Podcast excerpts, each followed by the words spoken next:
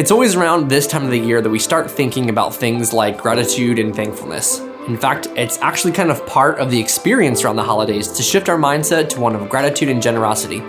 But why is it just this time of the year? Why is it so hard for us to be grateful all of the other months? I'm Matt, I'm the online director here at Grace Church, and if you, like me, find it difficult to be grateful in your life, you're not alone. You see, everything around us is telling us that we don't have enough. We don't have enough money. We don't have enough likes or views. We don't have enough car, enough house. And that if we just push a little bit harder, we'll finally get to where we can be happy. But that's not what the Bible says at all. What if what you really needed wasn't more, but instead a shift in how you look at the things that you already have? Let's get started talking about this right now, hearing from our lead pastor, Sean. We are now uh, into November and coming up on probably the best time of the entire year for most people. We've got Thanksgiving in a couple of weeks, and just a few weeks after that is Christmas. Uh, for people like us, my wife and I, who are empty nesters, all three of our kids have moved out. We're really excited about the next seven weeks because there's a good chance that we're going to be able to see all three of our kids and son in law and daughter in law uh, twice in the next two months. Like, we're incredibly pumped about this. Now we know that Christmas is about generosity, and we also know that Thanksgiving is about being thankful, which is a little bit more obvious.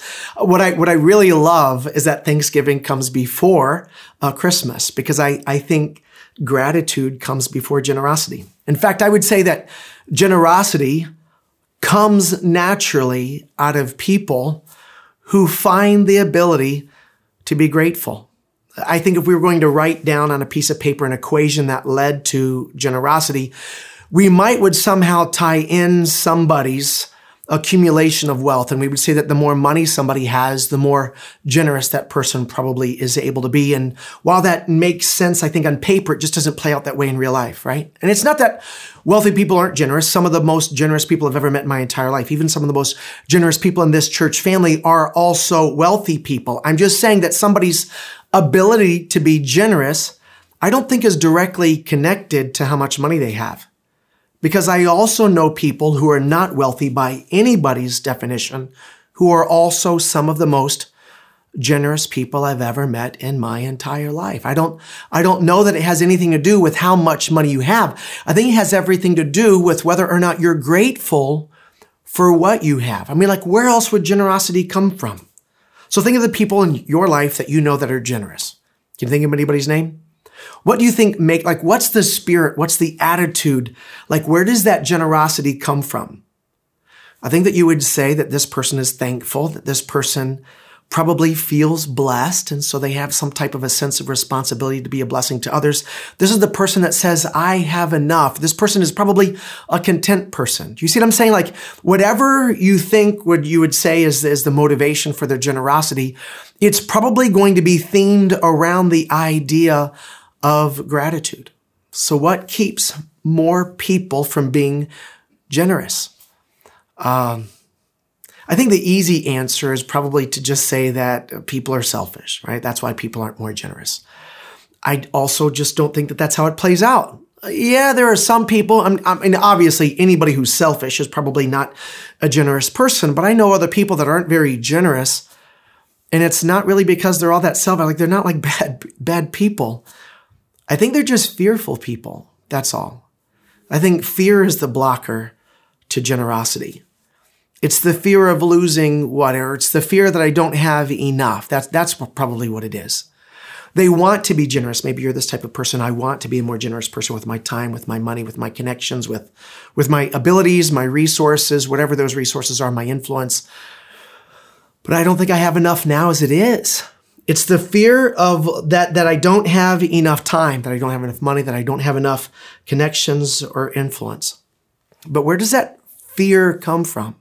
Because you would look at that person, and you say, listen, I, you definitely have enough to be a generous person, but they don't feel that because they're afraid that they don't have enough. Where does that fear come from? I think there's two types of people when it comes to the way we view what we have.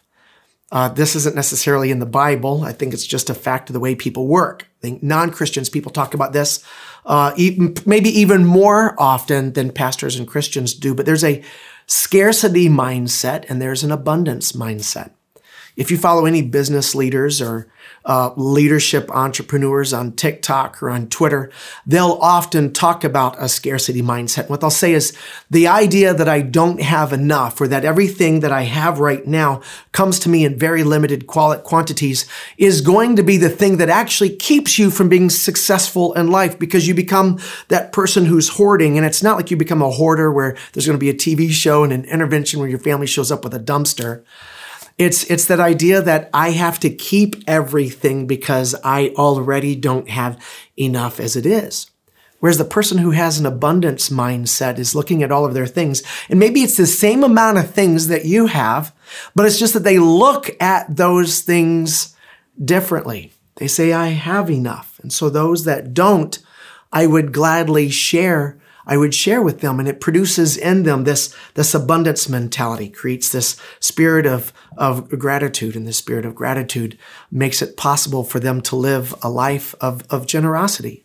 So you and them may have the exact same amount of material possessions or relational connections or career influence, but you'll live completely different lives based on how you view what you have and where you're at some people I think would say that this spirit of this this scarcity mentality comes from people who were raised uh, in poor families. I, I, it would be inaccurate to say that I was raised in poverty. I wasn't raised in poverty, but I, I definitely was raised. I was raised poor. Uh, I can remember my dad always pastored really small churches. The first church my dad ever pastored at, he didn't take a salary for over a year, and he didn't take any other jobs. Our family lived by faith, which like I have, I have three grown children. And if, and if somebody offered them a job and said, I don't have any money for you and I don't want you to work anywhere else, but you can live on faith. And then they called me and said, Dad, should I take this job?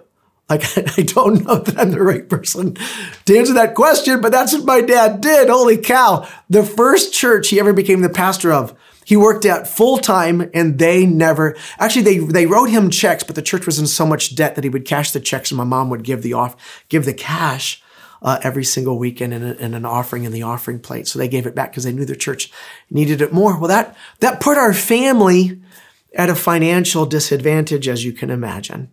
This one particular month, my mom tells the story where she was able to afford one chicken for the whole month. Now, I don't remember what we ate during the day. Actually, I do. We always ate oatmeal, instant, not instant oatmeal. It was the Quaker oats that came in the, the cardboard can because you could get a lot of that for really cheap. But at dinner, at dinner, we would, oh my word, I didn't know cereal came in a box until I was in college. That's just true. All the cereal I ever got was bags. I never got the Cocoa Puffs. It was always the Cocoa Roos. You know what I'm talking about? That generic brand. That's, that's, that's the kind of stuff that we had. I had the bologna with the peel off plastic strip around that bologna. I don't, you guys that are like, like 40 years and under, you have no idea what I'm talking about. It's just, it's like you might like bologna because you've lost your flipping mind. But like even baloney looks down on the kind of baloney that comes with a little plastic strip around it. Sometimes my mom would be in a hurry when she would pack our lunch. And so we'd get a, a slice of that baloney and a piece of, a, a, piece of cheese and we'd bite into it as a little kid. And I would pull my, my mouth away from the sandwich and would pull the baloney slice off because my mom forgot to peel off that plastic piece. But anyway, I'm a little bit off track. We, my mom this in one particular month was able to buy one whole chicken for the entire month. And then for dinner every night that month, she bought flour, eggs, and water. And so she would make dumplings. She called it chicken and dumplings.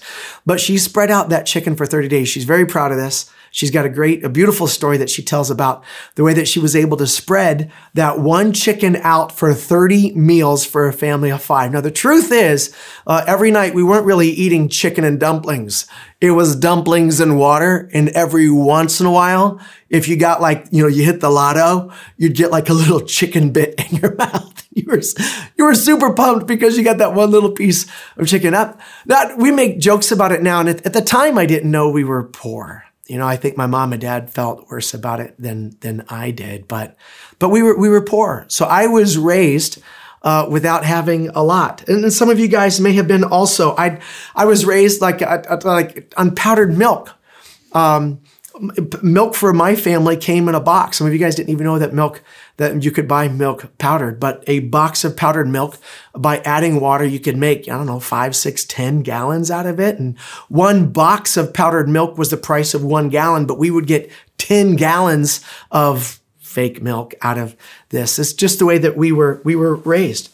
I didn't get my first like expensive Nikes un- until I bought them with my own money. Uh, I grew up wearing shoes bought from Keds. I got into middle school.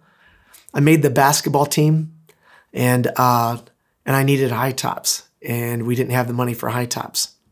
And this is actually taking me into the part of the sermon where I wanted to tell you why I don't think I grew up with a scarcity mentality. Is because even though we were poor, our family followed God. And uh, that one time in, in seventh grade when I made the basketball team, we were sitting around the living room at nine o'clock. That's when my sister, the youngest, went to bed. I went to, no, my brother went to bed at 9.30 and I'd go to bed at 10. Uh, so at nine o'clock, before any of us had gone to bed, we all come into the living room for family devotions. Sometimes my dad would read a story out of the Bible or he'd do Bible trivia, which is just out of his head. Um, and then, and then we would pray together as a family. And that night, uh, th- this was actually a Sunday night. It really was a Sunday night because I'd made the basketball team this past week and coach said you need high tops by Monday. And I waited until Sunday night to tell my mom and dad I needed high tops before tomorrow, but we didn't have any money. Uh, so we went around the room and everybody had to pray for Sean to be able to get high tops. My mom and dad knew there was no money for high tops. Where are they going to get high tops? Uh, so my dad put it out there. We're all going to pray for Sean to get high tops because he made the basketball team. And everybody goes around and praying. I'm in seventh grade and I remember thinking, there's no way in the world. Like we can't just like pray sneakers into existence. But I prayed out loud for, you know, me to get high tops the next day. And my brother did, my sister, my mom, and my dad. And then we all went to bed. I went to school this, that next day without any high tops. I've got practice this afternoon. I've got to have high tops, and our family doesn't have any money. My dad picks me up from school around three o'clock and takes me to, to the mall to buy me my first pair of high tops because somebody that my dad had not seen since he was at his grandfather's funeral when he was five years old wrote him a letter and it came in the mail that day. And it said, Ron, I don't know why, but I've been thinking about you for a few weeks and I felt like God wanted me to send you this check. And it was a check that was enough to cover my high tops. Not, I know that that's a coincidence. And you might would look at that and go, I don't think I'd ever want to have to live by faith that way. But I'm telling you from personal example that I pray different prayers because I was raised that way. Like I never felt like just because we didn't have money that I wasn't going to have enough because I know that our, I knew that our family followed God. There was a period of time where we didn't have any groceries. I don't even know. We, we didn't even have that chicken. And we went around. This was on a Saturday night, and it could have only been on a Saturday night because it was on a Sunday morning when this happened. But Saturday night, everybody went around the family and everybody had to pray for groceries. Can you imagine making your kids pray that our family would be able to afford groceries? That's what we all prayed for God to provide groceries.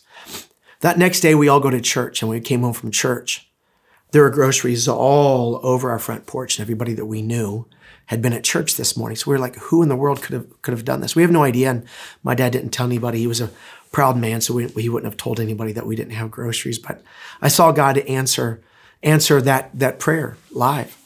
There's another story of my mom and dad not being able to have enough money for rent. And our whole family went around again and we prayed for God to be able to provide money. And I don't remember how much detail my mom and dad went into, probably not much. And then that next day, while we were at school, a stranger walked up to our front door and knocked on the door. My mom answered it and he said, um, Is your rent due this month? And my mom was like, Excuse me, who are you? And he goes, Is your rent due? And my mom says, I, am sorry, I don't know who you are. And he says, Well, this is going to sound crazy, but I feel like God wanted me to give you this. And he reached into his wallet and he pulled out exactly the amount of cash that my mom and dad owed for rent. I, I know that that sounds stupid and I don't even, I don't even know what to do with that story. I, I mean, my sister, my sister will tell you that that was an angel. I, I don't know if that was an angel. I, I, I don't know. What I do know though is that God is a God of abundance. That's what I knew.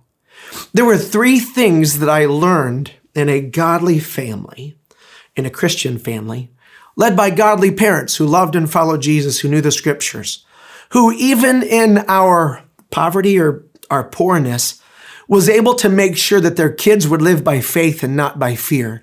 And those are the three things I want to give you today. The first is this God 100% loves you and he's for you. Like that's the first thing that, like I've, I've always known that, that God loved Sean. I, I haven't always felt lovable, lovable, right? Like I, I know who I am. And I know the things that I've done that I would never share with you. And I've shared with you guys a lot. But there's some stories I'll never share with you, right? Because they, those stories bring shame into my heart and regret. And, and I know that God right, and my wife are fully aware of those parts of my story but I've never, even in those moments, doubted whether or not God loved me and he was for me. And I'm going to show you how you can have that confidence in just a second. The second thing that I learned is that God will always give me what I need. Not what I want. I don't always get what I want, but even my mom and dad modeled that for me. My mom and dad always provided everything I needed, even if they didn't give me everything that I wanted. And I think you as a parent, I think that's a healthy lesson for your kids to learn. And I think them learning that lesson from you that they don't always get what they want, but they'll always have what they need will help them in their view of God, not being my genie that I rub the lamp three times or go to confession, take communion and say 10 Hail Marys. And now God owes me a better job or a, a raise or a wife or, you know what I'm saying? Like it's, it's that. But I, I always knew that God would give me everything that I need. And then the third thing that I want you to see from the scriptures today is that God wants you to be grateful right now where you're at with what you have. So let's go over those three things. The first is that God loves you and he's here for you. Now, I, I need to acknowledge right off the bat that you'll find some verses that say that our sins have made us enemies with God. And that's a true statement because it is our sin that has become the barrier between us and God that has pitted us against God and his kingdom purposes in the world. And that those who live outside of saving faith in God through his son, Jesus, have positioned themselves on the opposing team with God.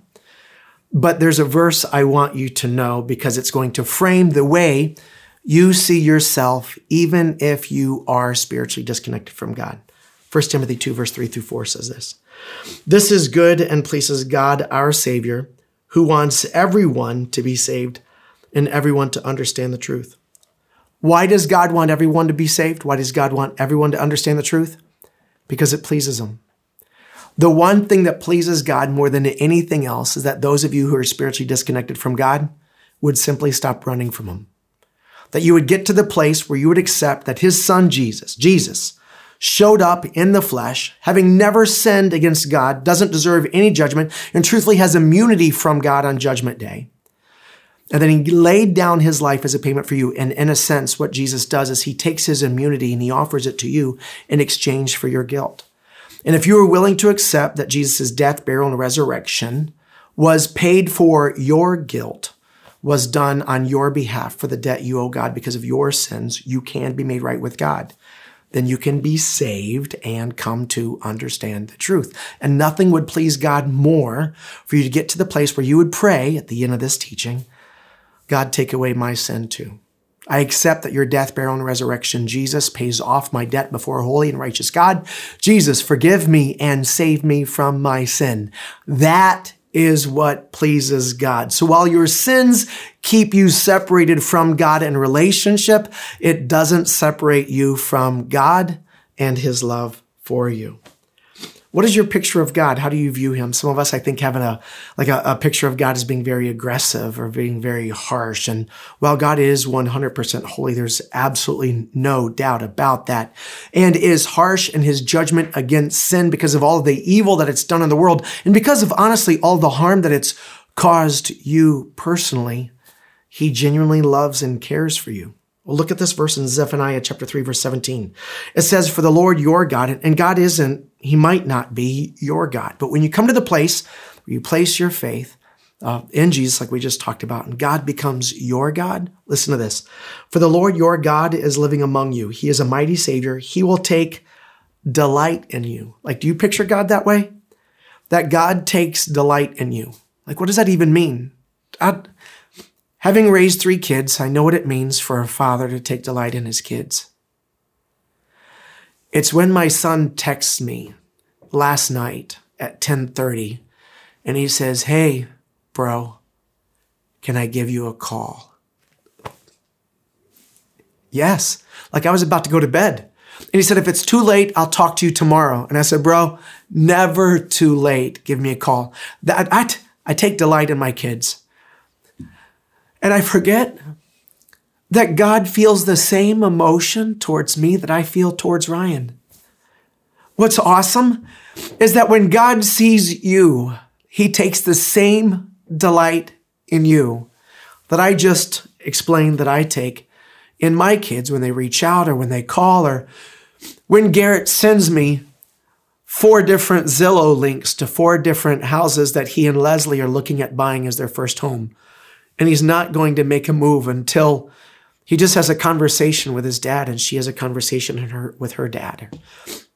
Or Lauren calls and celebrates that this last weekend was the first weekend that she was on duty without any other nurses looking over her shoulder. That makes me feel delight. And that's what God feels towards you. Like you need to know that. Like that's going to change the way you view everything about your life is that God actually loves you and he's for you. It says back in that verse that he takes delight in you with gladness. With his love, he will calm all of your fears and he rejoices over you with joyful songs. Some of us have never had a father like that. A dad that would sing with us in the car with the windows rolled down, driving 70 miles an hour down a country road. That's the way God feels about you. And bro, that ought to feel pretty freaking good, right? This is the promise for all of us who are his kids. Jesus said in the Sermon on the Mount, Matthew chapter 7, verse 9, he said, Your parents, if your children, you parents, if your children ask for a loaf of bread, do you give them a stone instead? Or if they ask for a fish, do you give them a snake? Of course not. So if you sinful people know how to give good gifts to your children, how much more will your heavenly Father give good gifts to those who ask him? Here's what you need to say to yourself God loves me with all of his heart, and God is for me. When you learn to see God this way, you'll learn the second thing that I learned as a kid, and that's that God will give me what I need. That's what he does. God doesn't give me everything that I want. I mean, he might, but most of the time he doesn't. That's been my experience. 2 Corinthians chapter 9 verse 8 says this, and God will generously provide all that you what? What's the next verse? The next word. God will generously provide all that you need. Then you will always have everything that you need and plenty left over to share with others. So here's a question. Is this verse true or not? Is God a liar or not? Now, if God is telling the truth, then here's what I know. You right now have exactly what you need for right now. And some of us would say, but wait a minute, I need, and then you're going to fill in the blank with something. And here's what I know that God knows your needs. And if He knew that you actually had to have that right this second, then guess what? You would actually have that right this second. And if you, as God's kid, listen, if our parents know how to give good gifts, then how much more does our Heavenly Father know how to give us what we need? That's what the scriptures just said. If you right now don't have that, then you right now don't actually need that. That's a tough thing for us though, isn't it? Like apparently I don't need it if I don't have it if God hasn't chosen to give it to me yet. Psalm chapter 84 verse 10 says this, a single day in your courts is better than a thousand anywhere else. I would rather be a gatekeeper in the house of my God than live the good life in the mansions or the homes of the wicked. For the Lord God is our sun and our shield. He gives us grace and glory. The Lord will withhold no good thing from those who do what is right. God does not withhold anything good, and He defines what is good from those who do what is right. Now, a gatekeeper, I think some of us were praying for mansion things though, right? Like, I don't think to pray, God, give me things that allow me to stay a gatekeeper.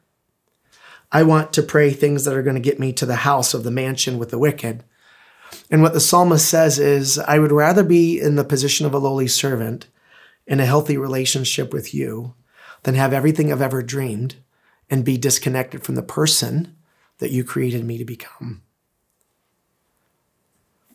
So if God knew that my place of happiness and contentment with Him would be found most confidently or assuredly as a gatekeeper than in a mansion, then maybe I should be okay with being a gatekeeper. Because if God knew that I could serve Him better living in a mansion, then I would probably be living in a mansion. Like He's going to give me the things He knows I need to do the most good in the world. And the truth is, there are some of us that if God gave us more, we would probably mismanage it the way we've already mismanaged the things He's already given us, right? To those who are faithful with little, you'll be faithful with much. But to those who are not faithful with little, we won't be faithful with much. Maybe what God wants for you right now is to want Him most right now.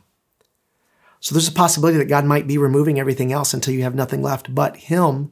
And then maybe it's at that point we will find out that He's enough. And maybe when you get to that place, God will then move you on to other places with more opportunities, more things. There's nothing wrong with asking God for the things that you want and don't have, as long as that's not the only thing that you're talking to God about. Can you imagine if the only time your kids ever talked to you was when they were asking things from you? I think at some point you would look at your kid and you would go, holy cow, you have enough. Be grateful. And I wonder if God's ever thought that about me. And that brings me to the third thing, and that's this that God wants me to be grateful right now. And truthfully, that's not that difficult if I genuinely believe that God is for me, that God loves me, that He's for me, and that God has already given me everything I need. Because if I genuinely believe that God loves me, then I don't have to question His intentions. And if I'm not questioning His intentions, then it's easier for me to assume that everything I have right now has come through his hands and is enough. And if everything I have right now has come to me from God, and this is all God intends me to have right now, then truthfully, I can get to a place pretty quickly and easily of gratitude. That's what I get to do. I can be grateful with what I have and where I'm at right now if I believe that God is good, that God loves me, that he's for me, and that he'll give me everything that I need.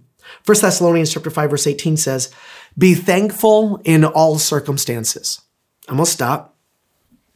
And how many circumstances should we find a way to feel gratitude? In every one of them. So think of the difficult times in your life. Maybe you're going through that right now and you're asking yourself, how in the world can I be grateful in all circ in this circumstance? Yeah, according to the scriptures, you've got to find a way to be grateful in all circumstances, even this one. How will you do that in the circumstances you're in? By remembering that God is good, that he's for you, and he's already given you everything that you need. It just might not be everything that you want or everything that you think you need, but you have everything that you need. And if you truly believe that God was good, that He's for you, and that you have everything that you right now need, then you can be grateful in all circumstances. For this is God's will for you who belong to Jesus Christ. I'm going to read that verse one more time. I'm going to ask you a question. Be thankful in all circumstances, for this is God's will for you who belong to Christ Jesus. What is God's will for you who belong to Christ Jesus? It is God's will for you to be thankful in every circumstance. Why? because he wants us to be grateful with what we have and what we don't have. How are we able to do that? By the confidence that God is probably trying to do something in my life, even through what I don't have. Ephesians chapter 3 verse 20 says this, Now all glory goes to God, who is able through his mighty power at work within us to accomplish infinitely more than we might ask or think. So here's the thing. There was something that God was trying to do in the heart of Ron and Marilyn's three kids when he went a whole year without a salary. How in the world did Marilyn find it in her heart to be thankful in the circumstance where she could afford one chicken for an entire month. Like, at no point should she ever stop thinking that God loves her. At no point should she ever get to the place where she doesn't feel like God's given her what she needs. And the truth is, God was trying to do something bigger than just make sure we had a variety of meals during those 30 days. What God was trying to do was to get Sean, Brian, and Misty to a place that they can say that God is good and generous, even when they didn't have a lot. God wanted me personally to see that God answers prayers of a seventh grader who doesn't have sneakers for his basketball team. Now, truthfully, I mean, it would have been great. I'm sure my dad would have rather been in a position where he had the money and I made the basketball team. He could just take me out that next morning to the mall and buy me Air Jordans because Air Jordans had already come out by then. Like, that's what he would have wanted to do. And he didn't. And he could have sat there not having what he felt that he needed because he didn't. I needed sneakers and he didn't have the money for that. But my dad hopefully was able to find it. I'll say this because I don't know my dad's heart then. I know the way that my heart looks at that period in my life, and I wouldn't go back and change any of that. Because it was that season of our life where we didn't have much that I learned that I needed God more than I needed my dad's money. I learned as a 13 year old that when you ask God for sneakers, He'll remind somebody who hadn't thought about your dad since 1953 to mail him a check for 50 bucks in 1985. That's what I learned. God was doing something infinitely bigger than what my mom and dad thought God should be doing in that season of our, of our lives. And what I'm saying is that if there's no other way for you to be grateful in the situation that you're in right now, you can be grateful in this that God has to do something greater than what I was asking Him to do by relieving me of this burden. You, as a Christian, you have to get to that place because I'm telling you, God is already there. God is on the other side of your one month long of one chicken feeding a family of five. And he's building in your kids confidence that God answers prayer. For chicken, God's using your sneakers as, as to, to build your kids confidence that God answers prayer. Do you see what I'm saying? Like even in the sorrow, in the grief of what you're going through now, sorry, it's a beautiful thing to me. I'm not crying out of any sadness. Like it's, it's touching my heart. That God is making beautiful things out of the crap that you feel that you're going through right now. And if you can have the faith to say that God is good, even when I feel like my life is bad, what you will find is you'll find the ability to be grateful, even in the middle of the crap that you're in. God is drawing a much more beautiful picture than the picture you can see right now, right? It's like that tapestry illustration. That weaver, you can see like the one thread that you're on, but it's only when you back up over the course of your life and see the entire rug that all of those different colors that he was bringing into that pattern begin to make any sense. And that's something to be grateful to God about. Jesus had this confidence. That's why at the Last Supper, Jesus is sitting next to the person who's going to betray him to people that are going to torture him all night long. And the Bible says that God broke the bread. Jesus broke that. He, he prayed and he gave thanks. And then he broke the bread and then he gave it to the person who was about to send him to torturers. There's a verse that explains how Jesus was able to give thanks knowing he was about to go into the worst season of his life. And that's in Hebrews chapter 12, verse 2 says that we are to stay motivated and keep going. And it says in verse 2, Hebrews chapter 12, verse 2, we do this, keep going, by keeping our eyes on Jesus, the champion who initiates and perfects our faith. Because of the joy awaiting him on the other side of the cross, he endured the cross, disregarding its shame. He was able to disregard the shame and the pain and the torture of what he was about to go through because of his confidence in the joy that he would have on the other side. And that's where he found the strength to be grateful in one of the hardest seasons of his entire life. And that's exactly where you'll find it also. Have you ever asked God to give you something that he didn't give you and later you were really glad? I can think of that. I'd, my heart was broken at the end of my freshman year of college. I fell in love with Jennifer Bourne. Man, I, I man, I, I told my best friend Danny Crawford I was going to marry her. I really did. I did. I told Danny I was going to marry Jennifer. And she dumped me. She dumped me for a guy named Matt, who's probably a great guy, right? Probably, but probably not, right? Like that's how you feel about it. Man, I was so upset. Never going to be happy again. Never going to love again. Girls are stupid, right? You, you go through all of that. I asked God to fix our relationship, and God didn't do that. And holy cow, that next year I met Billy Jane. And man, I'm just glad God doesn't do everything I tell him to do. Aren't you? And it's because I'm confident that even God's no's are greater yeses to something greater, gives me the ability to be grateful, even when things aren't playing out the way that I wanted them to. That's all. When you believe that God is good, even when life is not, you're going to find the capacity to be grateful for what you have and where you're at. Truthfully, that's where worship comes from. There's all kinds of verses in, in the book of Psalms. We're not going to look them up for the sake of time where it says, I'll praise the Lord at all times. I'll constantly speak his praises. Then I will thank you, God, in front of the great assembly. I will praise you before all the people. Another verse says, but I will give repeated thanks to the Lord, praising him to everybody. Our worship even comes, like the kind of worship that God appreciates most is the kind of worship that comes from a heart of gratitude. So whether you have a lot or a little, you have a good God who sees you right now and has given you enough to be grateful. He loves you. He's got his hand on you, and you can be extremely grateful for where you're at and what you're ha- what you have. This is the month of Thanksgiving, and we really do have a lot to be great thankful for. We're going to worship our generous God in a few minutes, but before we do, I do want to ask if maybe you are the person who believes that God is good to his kids. You'll acknowledge that, but you're not sure if you're one of his kids. Right? Like you believe that Jesus died on the cross and rose from the dead, but if you're going to be honest, you've really got more of your faith in the church to save you than Jesus to save you. Or in your baptism to save you than Jesus to save you, or your communion to save you than like it, or all, your your confidence is in your ability to be a good enough person to go to heaven.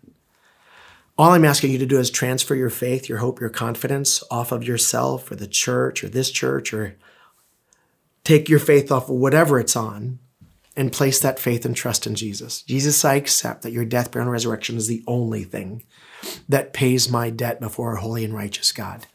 And I know you love me. And because you love me, I'm asking you to forgive me for sinning against you and against others. Help me to follow Jesus with the rest of my life. Can you make that your prayer? Maybe you've already come to that place, right? You're already a devoted follower of Jesus. You're already his kid, but there's a lot that you want that you don't have. And you can't be happy where you're at because you're only focused on all the stuff you don't have. You need to pray and make that right with God. God, I have enough. Or maybe you're overwhelmed with a sense of the goodness of God and just want to thank Him. I don't know where you're at, but I'm going to ask you to bow your head with me and we'll pray. God, I love you with all of my heart, and I'm thankful for the opportunity to be a part of this service today. God, for those who are spiritually disconnected from you, I'm thankful that we all have the opportunity right now to call on you to forgive us and save us. You want everyone everywhere to be saved and understand the truth. So if that's where you're at, then your prayer right now is Jesus, I accept your death, burial, and resurrection is the only thing that pays off my sin. Tell him that. Jesus, I'm asking you to forgive me and save me from the sins I've committed against God and against others. God, I'm asking you to help me follow Jesus with the rest of my life. Make that your prayer. If you're already God's kid, your prayer is God, there are things that I want, but help me to be okay with what I already have. For this next week, maybe this gratitude challenge for you is God, I'm not going to ask for anything for a whole week. All I'm going to do for the next week is thank you for the things I've already have. I already have. Can you make that your prayer? And maybe those of you who are already overwhelmed by the goodness of God, you would say, God, thank you. Just thank you. God, we love you with all of our heart and we thank you for everything you've already done for us. Thank you for saving us from our sins, helping us to understand the truth of what Jesus has done for us and why he did it. God, help us to trust that you see us, that everything that we have is from you, and that we right now have enough to do what you've called us to do. We pray this in the name of your Son, Jesus, and we all say together, Amen. What an encouragement to be reminded that we have a God who sees us right now where we're at a God who loves you and is for you. And that's reason enough to be thankful and grateful. And I hope that you are encouraged by what you heard here today. And if you want to keep working on being more grateful this week, I've picked out some Bible plans on the YouVersion app all about gratefulness and thankfulness that you can do throughout the series. So if you want to get those, you can go ahead and text the word plans to the number that you see on your screen, and you can start that with us this week. As always, if you're new to our church, I'd love to get to know you a little bit better. You can text the word new to the number that you see on your screen as well, and I'll connect with you this week. Also, if you'd like to reach out just for some prayer, an answer to a question, or just some encouragement, you can always reach me by texting that same number or emailing me at online at thatsgrace.org. Let's end our time together with some music to reflect and get you ready for this week to come.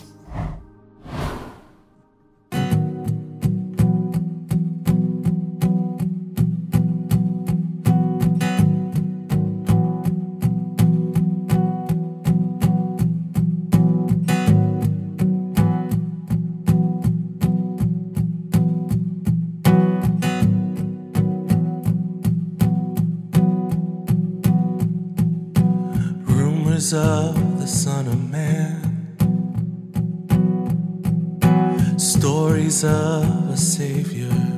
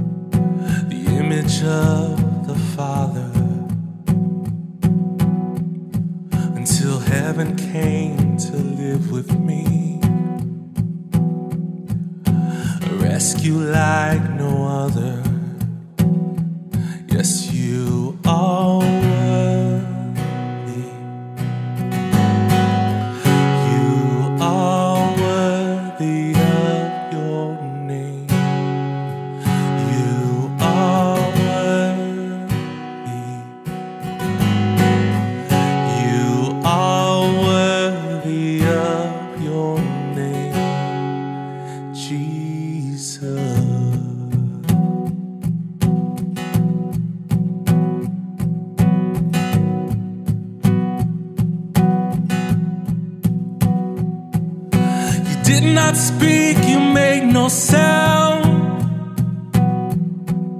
You died for your accusers. And as your blood fell to the ground, redefined my future.